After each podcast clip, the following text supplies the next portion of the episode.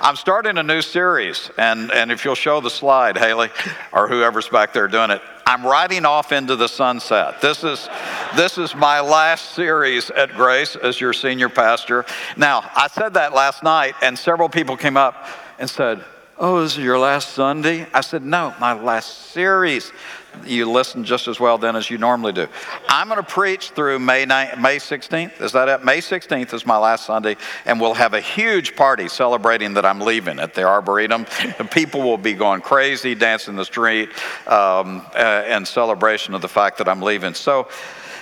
But as we came up on, I normally planned my sermons a year in advance. But this year, with the transition and all was going on, I've been one step in the front of the hounds. And so when we finished Easter, I was really struggling. What will I do last? And, and I just thought, I'm just going to give you some of my favorite themes from all of Scripture. Some of this you've heard before, but you don't remember. And, and um, I want us to look at some of the passages that have shaped me the most, some of the ideas that have shaped me the most. And the interesting thing is, I wrote them down in about two, two minutes. It just, once I came on that, they just exploded on the page, and there's a natural progression to them that I think you'll find meaningful. Uh, this, to me, is kind of the bedrock of living with Christ today. And so we're going to start with one of my all time favorite passages in Isaiah chapter 40. And it'll mean more to you if you look, because we're going to look at the whole, the whole chapter in Isaiah chapter 40. Um, let me give you a little bit about Isaiah. I, Isaiah was written in the 8th century BC, 700s BC. It was near the coming destruction of the northern kingdom of Israel by the Assyrians. Um, and Syrians were an incredibly powerful, mean spirited empire. And there are actually reliefs, stone reliefs, of showing the Israelites being taken off with hooks through their lips as in progressions as they were taken off. It was a harsh, harsh nation. And, and Isaiah was written just prior to that but it's also about 100 years out or so from when Babylon will come and take the southern kingdom and destroy Jerusalem. Now, you'll find some writers who will tell you that Isaiah had to have been written much later than this, or they'll say it's written in three different sections because it couldn't be written as late as early as this. And the reason for that is it's prophetic. It speaks of things that have not yet happened. In fact, it even literally names Cyrus, who will be the emperor of Persia, who will ultimately bring Israel back at the end of the captivity, Jordan, uh, the southern kingdom back. And so scholars who are skeptical, don't believe that God could be, possibly be God, will say, well, obviously they couldn't have known that in advance, so, so it must have been written much later than that. In fact, they even go so far as to say there are three Isaiahs, one chapters 1 through 39 written much earlier, and then a later Isaiah, Deutero Isaiah, and Trito Isaiah, the third Isaiah, in order, in order to divide it up so that it couldn't possibly be prophetic. The other argument they use, which is my favorite, is they say, well, it's got to be two different books because 1 through 39 is so depressing. It's got, it speaks of God's judgment. And then when it starts speaking of God's salvation, the mood changes. So clearly, it couldn't be the same writer. You see the fallacy of that? Uh, the reason I'm telling you that is people who attack the veracity of Scripture have an agenda and, and they will present that they are rooted in the, and, and we need to treat them with respect as human beings, but we also need to call out the fact that th- their, their reasons aren't just based on evidence. They, they have an agenda that they're trying to show. So Isaiah was written by one of the great, uh, possibly the, the most significant prophet in the Old Testament, because the language of Isaiah is remarkably beautiful, the poetry of Isaiah, and some of the greatest predictions about the Messiah come. You know, Isaiah chapter uh, 9, is it 9? Yeah, uh, um, unto us a child is born. You know, Handel copied it and made a lot of money off of it without paying copyright fees. But unto us a child is born, unto us a son is given. His name shall be Wonderful, Counselor, Mighty God, Prince of Peace, the Everlasting Father. That's Isaiah. Isaiah 53, the most powerful prophecies, along with Psalm 22, of, of the suffering servant, Jesus as the uh, one who would uh, in spite of the fact that he is the shepherd and the king of Israel, would undergo these horrible, um, tragic, tragic persecutions. So Isaiah is an incredibly significant book, and we'll see two or three places where it's in today's passage where it's quoted in the New Testament. So uh, Isaiah is a book that you'll benefit from reading. The first 39 chapters primarily calling judgment on all the nations. They're, they're stark and they're harsh, and judgment on the nations for their own evil and for their persecution of God's appointed people. But then in chapter 40, as I mentioned, the, the message turns to one of comfort. I don't know when I first read Isaiah 40, and it, it grabbed my heart. But Isaiah 40 is to me one of the greatest passages in all of Scripture for when you've come to a point of despair. Sometimes we pretend as though people who love Jesus, people who are followers of Christ, never end up at a point of despair. But, but most of us, at some point in our life, will. Most of us, at some point, will, will experience things when all of the answers that we've used in the past aren't adequate. Where our our, our willingness to pray suddenly is no longer um, a choice, it's all we have, or sometimes even to the point we get to the point we can't even pray. Despair. And that's when Isaiah's message of comfort becomes so incredibly powerful. When, when you know that you don't have any answers in your experience that are adequate. Uh, when you know that while you might even know the answers that are technically correct, they are not emotionally satisfying. And there's a, there's a lot going around in Christianity. It's gone around for a long time. It, it's rooted in, in um, legalism going all the way back to the Old Testament, and that is if, you, if you're obedient to God, you'll never have hardship. You know, that, that God will always protect his children from difficulty. It's not in Scripture. There are passages in Scripture that, taken alone, could tell you that. But if you look at the context of Scripture, you find out that sometimes God's children go through horrible difficulty because they're God's children. And that, that suffering can actually be a gift from God. You know, the Apostle Paul, Philippians 3, in order that I may share in the sufferings of Christ, as if it's a goal. But how, how, do you, how do you respond to that?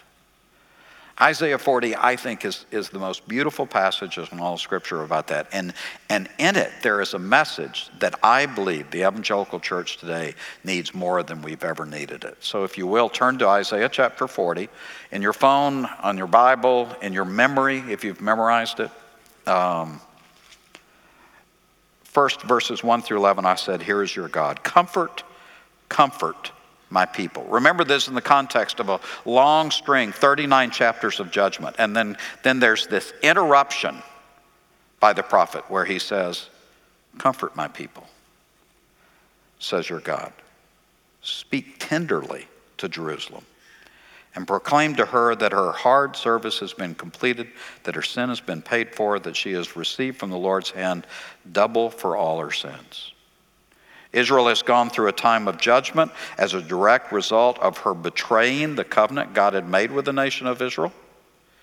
And God says, There is a time yet coming when that judgment will be completed. Now, let me tell you, when you look at prophetic, prophetic material, in my opinion, more often than not, it has dual fulfillment. There's immediate fulfillment and there's far fulfillment. Here, this passage, on one level, will be fulfilled when Jesus comes, the first advent, and he will introduce what Jesus will be like in the next paragraph.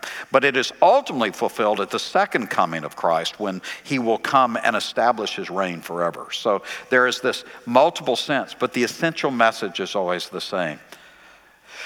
So when God says to the prophet Isaiah, Bring comfort to my people, what is, what is the means of comfort? What does he say to be? You okay, Haley? You have a distressed look on your life. Uh, know, I'm okay. All right.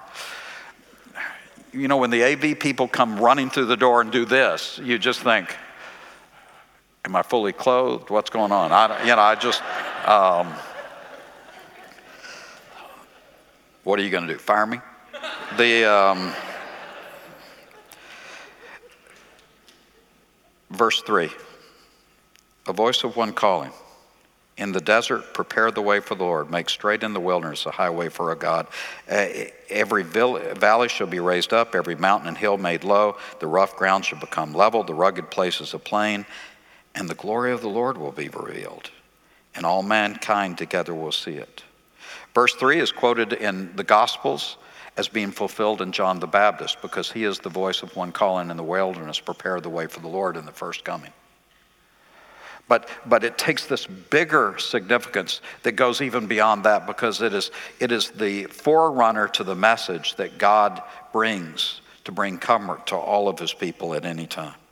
he says, Clear the way, raise up the valleys, flatten out the, man, uh, the mountains, make it a flat trail so that he can come with ease because the glory of God will be revealed. Glory is a fascinating term. We always think of it as bright light, right? But the glory of the Shekinah glory was a great, great light in the Old Testament. Uh, one of my favorite definitions of the glory of God is the glory is the visual, visible image of the character of God. When we see God's glory, we get a glimpse visibly, visually, of who He really is. His magnitude, His greatness, His purity, His perfection, all that He is, the glory of God, the, a glimpse into who God is will come. And he continues For the mouth of the Lord has spoken. And a voice says, Isaiah says, Cry out. And I said, What shall I cry? All men are like grass, and the glory is like the flowers of the field. The grass withers and the flowers fall because the breath of the Lord blows them. Surely the people are grass. The grass withers and the flowers fall, but the word of our God stands forever. Uh, What's that about? Um, you're about to hear the word of God, and you need to understand relative to the world of God, we're a vapor. Humans come and go. Uh, we, we are here for a little bit and then we're gone. That, that humanity, in all of its self importance, is insignificant as compared to the greatness of God. When God's word speaks, it, it is eternal, but we who defy God's word will come and go. We're grass. Another passage quoted in, I believe, 1 Peter chapter 2. Verse 9 You who bring the good tidings to Zion, you prophets of message for God's comfort, go up on a high mountain. You who bring good tidings to Jerusalem, lift up your voice with a shout, lift it up, don't be afraid, and say to the towns of Judah, the southern kingdom, here is your God. King James, behold your God. Modern translations, look, look, it's God. How do we comfort each other today? How do we comfort each other? What is our message that we use to comfort each other? It's going to be okay. Um, you're a good person. You're strong. You're going to make it. Um, I've been through this before and it all turns out okay. We have all these messages of comfort that we use, and, and there is truth in each one of them. But when Isaiah has a message from God to give comfort, what is his message? Look at God. Look at God. When, when we're in problems that are so significant that we have reached the point of despair, one of the cruelest things we can do is tell people, you know, I, go to them and say, don't worry, it's all going to be okay. It all works out in the end. Isn't that incredibly cruel? I mean, because it doesn't acknowledge the depth of their incredible pain. What do you say instead? I want to introduce you to the God of the universe.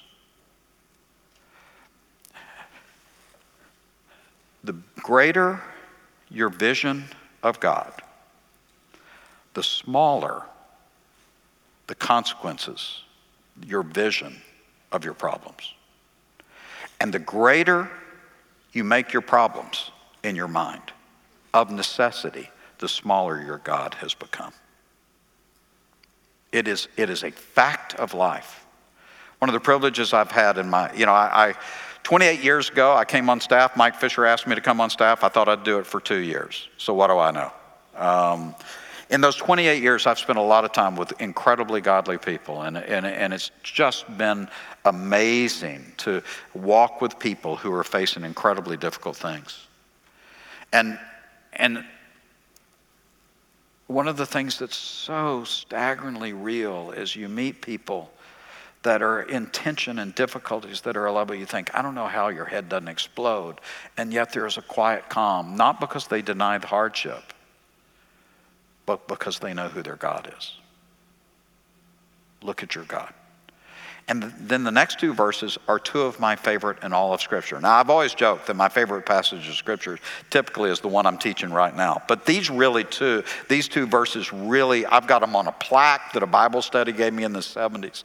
I mean, they are two verses that have shaped my view of God as well as my view of what we're to be in so many ways. So look with me at verses 10, 11, 10 and 11. He said, Here is your God. And now in verses 10 and 11, he's going to give you two descriptors of who God is. Verse 10 See the sovereign Lord, sovereign, all powerful, ruling one, in control. God is in control. Sovereign means in control, and he comes with power. His arm rules for him. Why arm? Because they fought with swords and shields.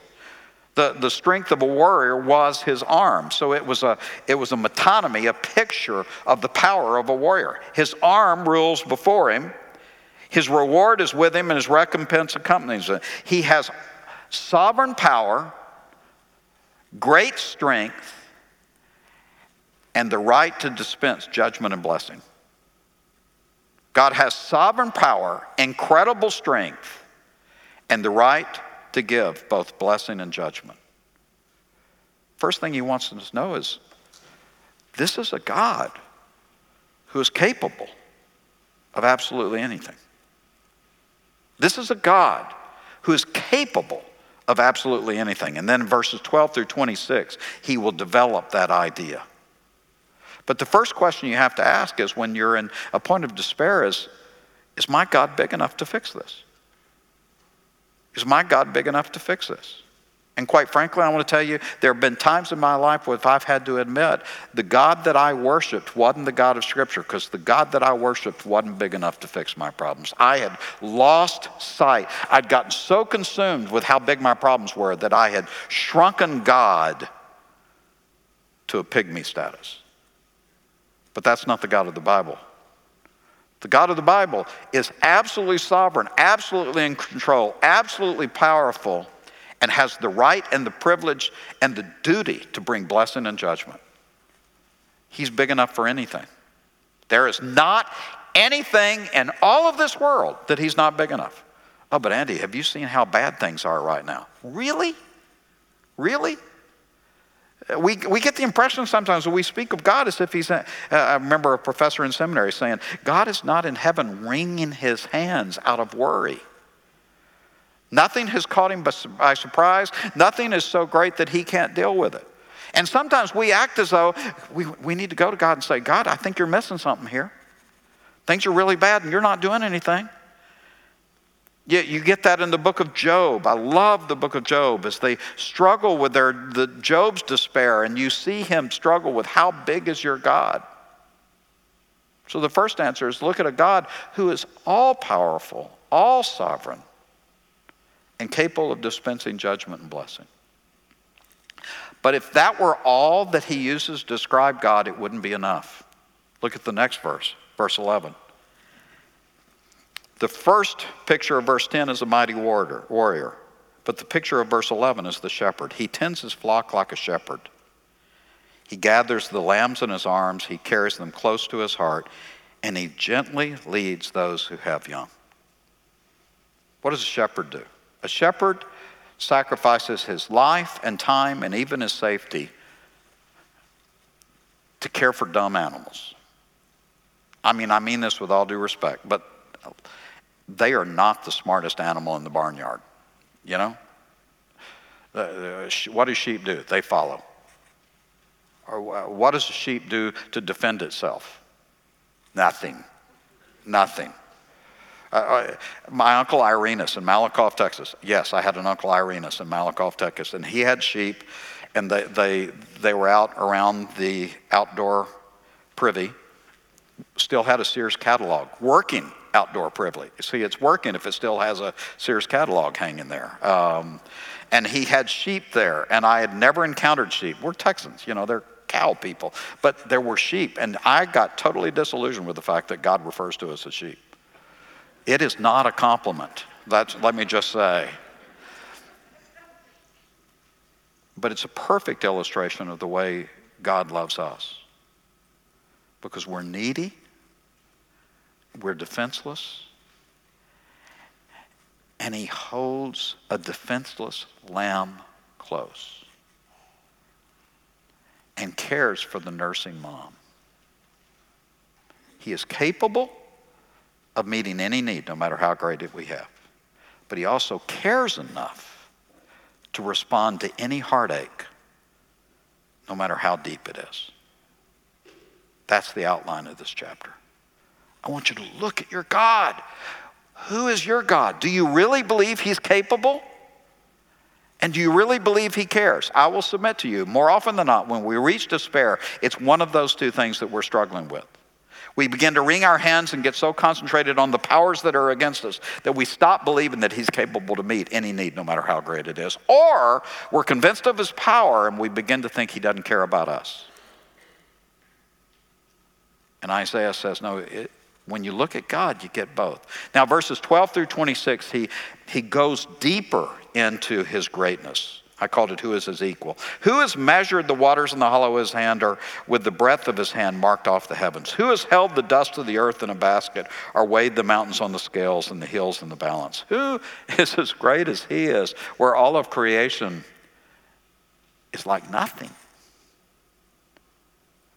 Or who has understood the mind of the Lord or instructed him as his counselor? Whom did the Lord consult to enlighten him, and who taught him in the right way?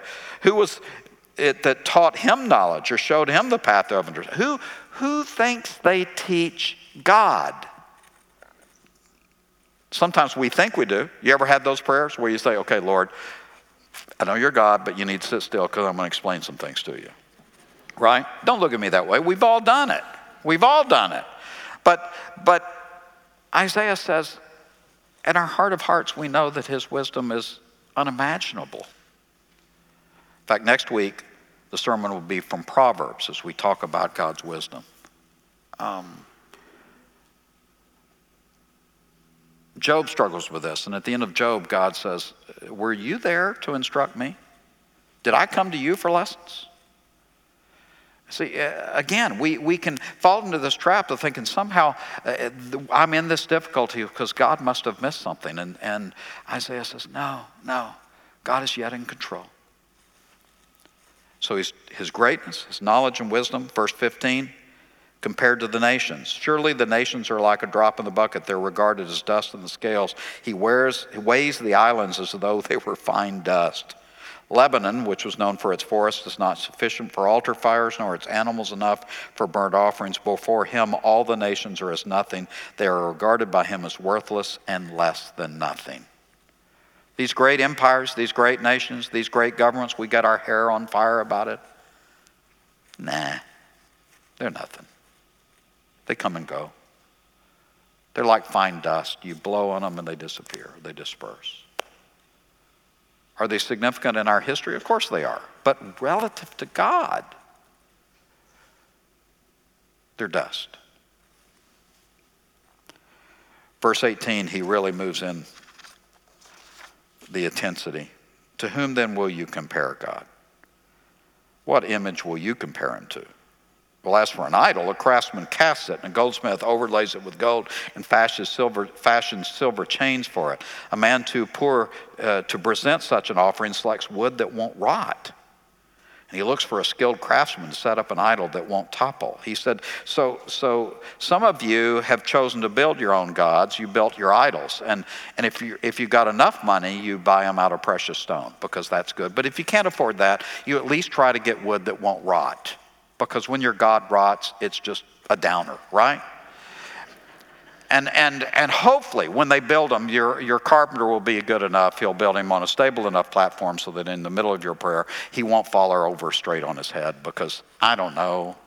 It doesn't include increase the confidence you have that your idol is good if he falls flat on his face. And that actually happens in the Old Testament, uh, where an idol falls as God's judgment on it. What is he saying? We build idols that, well, frankly, they're jokes.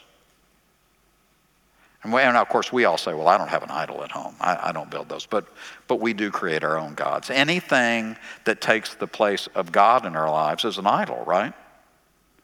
And anything, when taken away, leaves us in despair, is in danger of having become an idol. Do you get that? Anything, when taken away, leaves us in a state of despair, is in danger having become an idol. We have made it into our God. Whether it's our careers, our wealth, our popularity, how people view us, our image, our family, our friends. And sometimes what God will do is He will carefully, like a skilled surgeon, start removing those idols from our lives to see if He can cause us to look to Him. And I've been there. It hurts. It hurts. But God, God has a plan in it. By the way, there's one other thing I need to tell you. Idol worship is always self worship. Because who made the idol? Right? If, if you create your God, then you are the ultimate God because the Creator is over it. And when we create idols, we are ultimately the object of our worship. And that goes all the way back to the garden. You shall be like God, right? The ultimate struggle in life is does God get to be God of my life or am I going to be God of my life? That's where we live. The ultimate question for Christianity and facing God is always, always comes back to a choice of the will. Am I, am I humble enough to accept that God is God and that I'm not? And, and, and we Christians struggle with that too, right? Because we, we just kind of want to pull back control and dictate to God. And he says, No, that's not your job.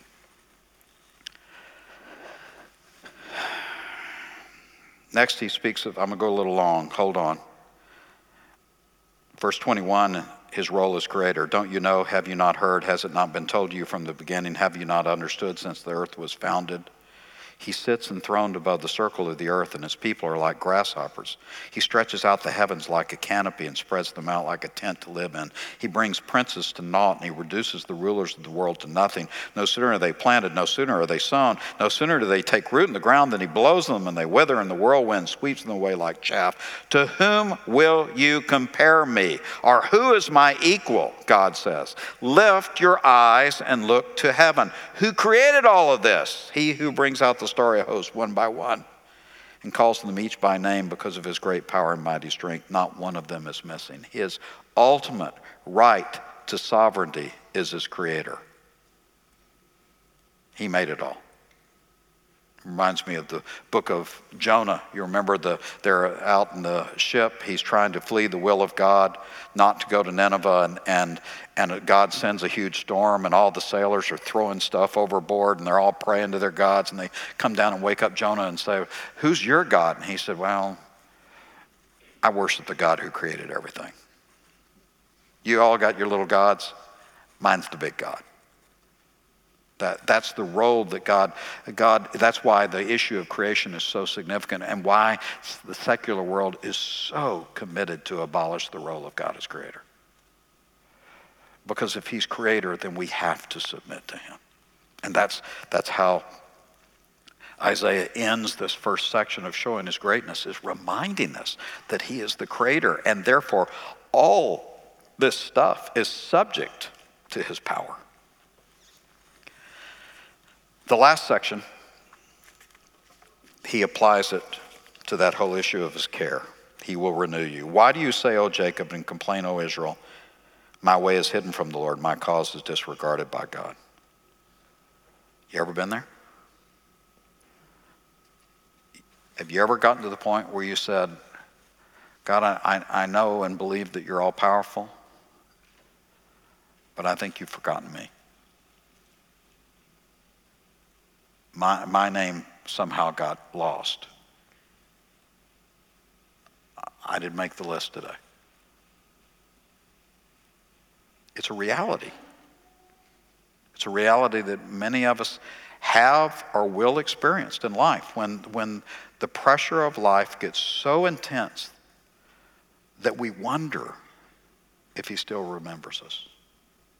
That's despair. That's the loss of hope. We're we're in a time in our community when people are losing hope and, and the problems seem so big, regardless of where you are and all the other stuff. But, but the answer, the ultimate answer, isn't just to solve these problems or yell louder than the opposition. The answer is where you're going to get your hope from. And Isaiah says, Do you think God's forgotten you? Do you, do you think he's that forgetful that he can't remember your name? Don't you know? Haven't you heard? The Lord is the everlasting God. He's the creator of the ends of the earth. He didn't grow tired or weary, and his understanding no one can comprehend. So he gives strength to the weary, and he increases the power of the weak. And even though youths go tired and weary and young men stumble and fall, but those who hope in the Lord will renew their strength. They will soar on wings like eagles. They will run and not grow weary. They will walk and not faint. There's a lie going around that if you love Jesus, you'll never have hardship. How do we know that's a lie? First of all, Scripture doesn't say it. You can take a few passages out of context and kind of squeeze that out, but Jesus said, In this world you'll have trouble. Take heart, I've overcome the world. Jesus, who's the perfect man, was crucified. The, the reality is, Scripture says that in fact, because we are in the world but not of the world, sometimes we're going to have worse trouble than everybody else. How's that make you feel? Everybody want to leave today? The answer is not that God will protect us from every having difficulty. The answer is that when we wait on Him, we hope in Him, He will give us strength to get through it. And in getting through it, we learn faith. And in learning faith, we come to see His greatness. Because the message to those who are in despair is to look at God. Look at God. Uh, we get so absorbed, and we are doing it as a society right now. We get so absorbed in all the problems, and they're real, and we need to address them. And not saying in any way we shouldn't do that, but but when we start losing despair, it's because we've gotten so caught up in those problems that we're no longer looking at God, and we're acting as though He's either incapable of responding to the need, or He just doesn't care anymore. And God says, "Really?" Have you, have you not heard? Have you not seen the everlasting God?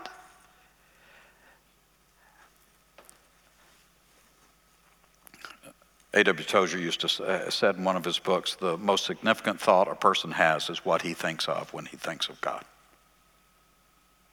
And we are a society that have lost sight of God our, our worship services are more about making us feel good and being entertained and everything else too often, right? Our, our, our books in, this, in the Christian bookstore, or well, there isn't any such online, you know. Bookstore is a place they used to sell books. It's, it's a crazy idea they used to have. Uh, the, the books are all about how God's going to do this for me and God's going to do that for me, and though, there's truth in all of that. But strength doesn't come from that. Strength comes from waiting, trusting, hoping in the one who's never met a problem he couldn't handle and never met one of his children that he didn't care about. Behold your God. He's a mighty warrior. His arm goes before him, his recompense after him. He is greater than any of us can ever comprehend. He's a shepherd who goes and finds the lost sheep and holds the lamb to his chest in love and cares for the nursing ewe. He is, he is the God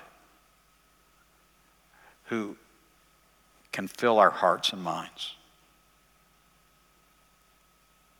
when we lose heart. We're in despair. J.B. Phillips wrote the Phillips New Testament, which I still use. Um, wrote a book, I guess in the 60s, called Your God is Too Small. And granted, the 60s were a long time ago, but the problem is still there. We're worshiping too small a God. And the problem isn't who he is, the problem is what we're seeing. Comfort my people.